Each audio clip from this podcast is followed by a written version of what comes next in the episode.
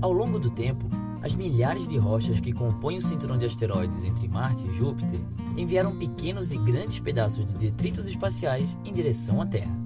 Após analisar vários desses meteoritos, nós descobrimos algo estranho.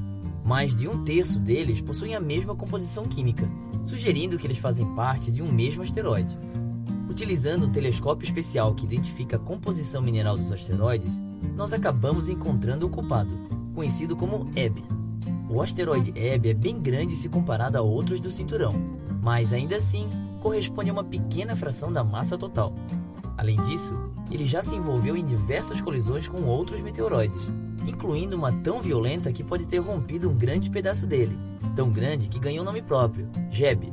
Mas vários outros asteroides vivem se envolvendo em acidentes. Ainda assim, o Webb se destaca por estar localizado em uma faixa especial dentro do cinturão de asteroides. Quando os asteroides do cinturão orbitam o Sol, eles passam por Júpiter e ganham uma atração gravitacional extra. Mas essa puxadinha acontece em diferentes lugares a cada órbita, então no fim não muda muita coisa. Mas os asteroides que se encontram dentro dessa faixa vazia orbitam o Sol exatamente três vezes mais rápido do que Júpiter, trazendo o asteroide para mais perto do gigante gasoso, precisamente no mesmo lugar durante sua órbita, de novo, e de novo, e de novo, e de novo. Essa ressonância orbital, ou influência gravitacional, altera a órbita do asteroide e, eventualmente, manda ele em direção à Terra. Ebb é o asteroide que mais envia pedaços de pedra em direção a Júpiter, desse modo, enviando mais rochas em nossa direção do que qualquer outro. Por sorte, a maioria deles passa longe da Terra, ou não tão longe assim, como aquele com um poder de destruição 100 mil vezes maior do que a bomba de Hiroshima, que passou por aqui em 2012, a apenas 20 luas de distância.